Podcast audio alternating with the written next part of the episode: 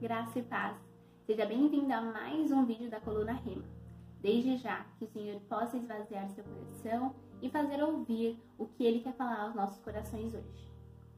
Hoje nós iremos falar sobre a história de Ana, mãe do profeta Samuel. Então, para dar uma introduzida aí no quem era Ana e o que estava acontecendo na vida dela, é, Ana era esposa de Eucana, e Eucana, além de Ana como esposa, ele também tinha Penina como esposa. A palavra diz que Penina tinha filhos e que Ana não tinha filhos, que o Senhor havia deixado estéril. Eu creio que foi um propósito do Senhor. E isso era algo que atormentava muito Ana. Por quê? A palavra diz em 1 Samuel de que Ana era chorava constantemente, era perturbada por Penina, por ela não poder ter filhos. E filhos naquela época, no Antigo Testamento, era sinal de honra para a mulher. Era um sinal de que ela tinha ali o seu reconhecimento enquanto mulher. E Ana não tinha filhos. Então era algo que ela desejava muito, era algo sabia que somente o Senhor podia realizar. Porém, ela tinha as suas lutas com a própria outra esposa do seu marido, que a atormentava. A palavra diz que Penina a irritava de tal forma que ela chorava, que a sua alma ficava amargurada. Então, esse era o, o grande, essa era a grande turbulência que Ana passava. Essa era a grande luta que Ana passava. Aqui o Senhor já nos ensina que todos nós teremos as nossas dificuldades, teremos os nossos desafios a serem vencidos. Guarde isso. E, enfim, em 1 Samuel vai falando que a família de Elcana vai uma vez ao ano em Siló para poder adorar ao Senhor e fazer sacrifício. E fala que Ana não, ela estava tão triste, tão amargurada de alma, que ela nem conseguia comer e beber. Então, a gente já percebe que a alma dela estava ferida. E a gente vai ler agora que em 1 Samuel 1,9 vai, vai contar um pouquinho do que ela fez que começou a mudar a vida dela. Fala assim: Então Ana se levantou depois de comeram e beberam em Siló. Eli, sacerdote, estava sentado em uma cadeira junto a um pilar do templo do Senhor. Ela, pois, com amargura de alma, orou ao Senhor e clamou abundantemente e chorou. E fez um voto dizendo: Senhor dos exércitos, se benignamente atentares para a aflição da tua serva, e de mim te lembrares, e da tua serva não te esqueceres, mas a tuas servas derem um filho homem, ao Senhor o darei todos os dias da sua vida, e sobre a sua cabeça não passará navalha. E sucedendo que, perseverando ela em orar perante ao Senhor. Eli observou a sua boca. Porquanto Ana no seu coração falava, só se movia os seus lábios, porém não se ouvia sua voz. Pelo que Eli a teve por embriagada. E disse-lhe Eli: Até quando entrarás tu embriagada à porta de ti o teu vinho? Porém, Ana respondeu: Não, senhor meu, eu sou uma mulher atribulada de espírito nem vinho, nem bebida forte tenho bebido, porém tenho derramado a minha alma perante o Senhor. Não tenhas, pois, a tua serva por filha de Belial, porque da multidão dos meus cuidados e do meu desgosto tenho falado até agora. Então respondeu Eli: Vai em paz, e o Deus de Israel te conceda a tua petição que fizera. E assim ela, ache tua serva, disse: Graça aos teus olhos. Assim a mulher foi ao seu caminho e comeu, e seu semblante já não era triste. Aqui então fala sobre quando Ana estava em Siló, que ela se retirou para ir ao templo orar ao Senhor. Aqui já são três atitudes que eu pude anotar e aprender com Ana, que eu gostaria de trazer a reflexão. Ana se retirou para ir à presença do Senhor.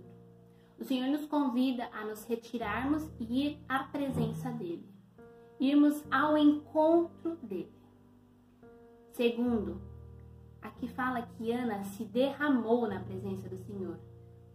Eu imagino como eu agiria nessa situação. Eu, quando eu leio essa passagem, imagino Ana literalmente prostrada, de joelho, sabe, derramada diante da presença do Senhor, orando ali em seu coração, só mexendo a boca, literalmente prostrada aos pés de Deus, aquele que poderia fazer um milagre na sua vida. Então, o segundo ponto é: Ana se derramou aos pés do Senhor. Ela entregou o seu maior pedido, que era ter um filho.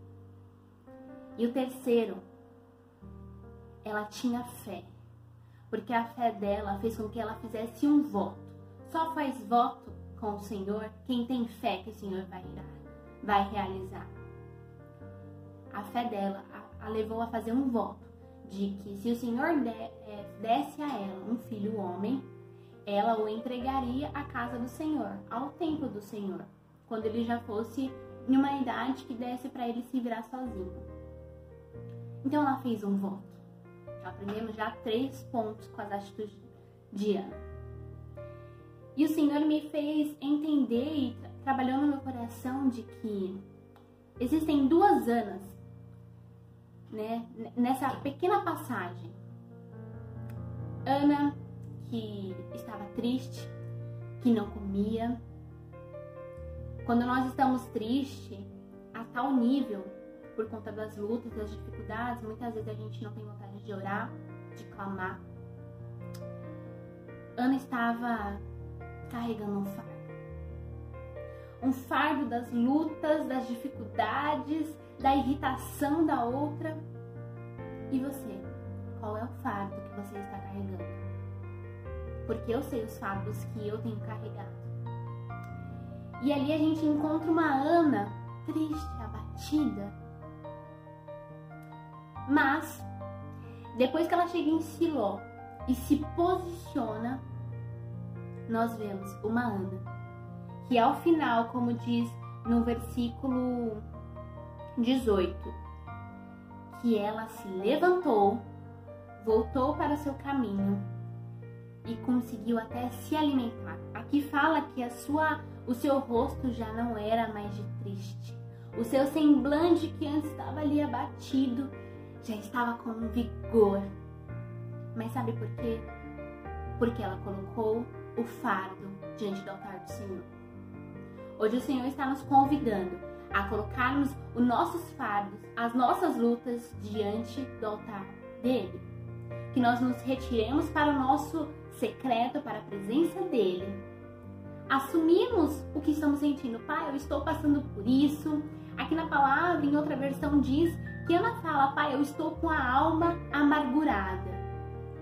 Porque eu quero ter um filho. E aí, enfim, ela eu creio que a oração dela foi reconhecendo como ela estava e o que ela estava passando, e no final ela faz o voto com o Senhor. O Senhor está querendo isso de nós hoje. Reconheça o que você está passando, o que você está sentindo, porque nós precisamos tirar, colocar para fora, para que então o Senhor tire o nosso fardo pesado e nos dê o fardo leve dele. Na palavra diz em Mateus 11, 28, Jesus está falando: Vinde a mim, todos que estáis cansados e sobrecarregados, e eu vos aliviarei.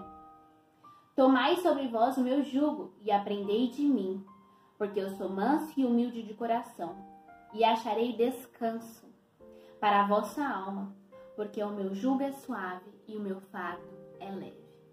Jesus nos convida a pegar o fardo dele, que é leve para nossa vida. Ana se levantou depois dessa posição que ela teve. E a posição foi o que? Entregar aos pés do Senhor. Reconhecer que, que o que ela estava sentindo. Mas não se sentir mais a coitadinha. Ela se posicionou em Cristo porque nós não somos coitadinhos, nós somos filhos do Deus Altíssimo. E na palavra, em Salmos 26, 5, diz assim: Os que com lágrimas semeiam, com júbilo ceifarão. Júbilo é alegria. Então, a gente vê essa passagem totalmente na vida de Ana. ela semeou com lágrimas na presença do Senhor a dor que ela estava sentindo. Ela entregou todas as lutas com lágrimas diante do Senhor. Mas com júbilos de alegria, o Senhor fez ela receber a benção dela. Sabe por quê? Porque aqui fala na palavra que Ana voltou e adorou ao Senhor. Olha que bênção. Ela já não estava mais focada no, nos problemas, ela estava focada em Deus. Porque ela tinha certeza de quem era Deus na vida dela. E então ela adorou. E na palavra fala que o Senhor se lembrou de Ana. Depois de um tempo, ela concebeu um filho, que por acaso o nome foi Samuel. E na palavra diz que Samuel significa ao Senhor o pediu. Então, Ana pôde cumprir seu voto com Deus. Ela entregou ele para servir no templo. E olha que bênção. Ele, se, ele virou um profeta, profeta Samuel. E que até ungiu o rei Davi. E enfim, você vê como o posicionamento daquela mulher de confiar em Deus, mas de falar, meu Deus, é como se ela falasse, meu Deus, eu não vou ficar mais aqui chorando, amargurada. Hoje eu me posiciono em ti. Eu entrego no teu altar as minhas dores, as minhas lutas, minhas dificuldades, aquilo que eu estou sofrendo, toda a opressão, tudo que o inimigo tem tentado atacar na minha vida, da minha família, de quem eu sou. Eu entrego no teu altar, porque hoje eu decido confiar e depender somente do Senhor. E então o Senhor a abençoou. O Senhor fez com que a vida dela estivesse aqui, no livro. Que a posição dela estivesse no Senhor. Então, que você possa aprender com Ana a se posicionar. Não seja mais o coitadinho. Não seja mais aquele abatido. Você pode ser essa Ana abatida hoje. Como eu também refleti como eu estava. Mas o Senhor me fez entender que eu também posso ser Ana, com um semblante alegre e posicionada em Cristo, a tal modo de ter fé, de ver o milagre, porque fé é aquilo que nós não vemos, é quando nós não podemos que somente o Senhor pode fazer. Que Ana você quer ser? O Senhor te convida a ser uma Ana, avivada, transformada. Então, vamos orar que o Senhor possa continuar ministrando no seu coração. Pai, diante da tua presença, me coloco. Pai, que o Senhor possa ir ao encontro de cada coração, de cada vida neste momento, Pai. Que nós possamos aprender com a vida de Ana, Pai. Ela estava amargurada, triste, sendo atacada de todas as formas na alma dela, Jesus.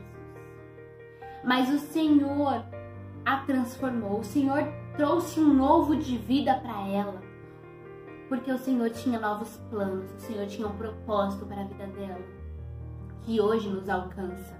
Por isso, Pai, que nós possamos estar posicionados em Ti e que nós possamos, Pai, ter posição, assim como Ana, de entregarmos o nosso fardo que é pesado diante do Teu altar, para pegarmos o Teu fardo que é leve.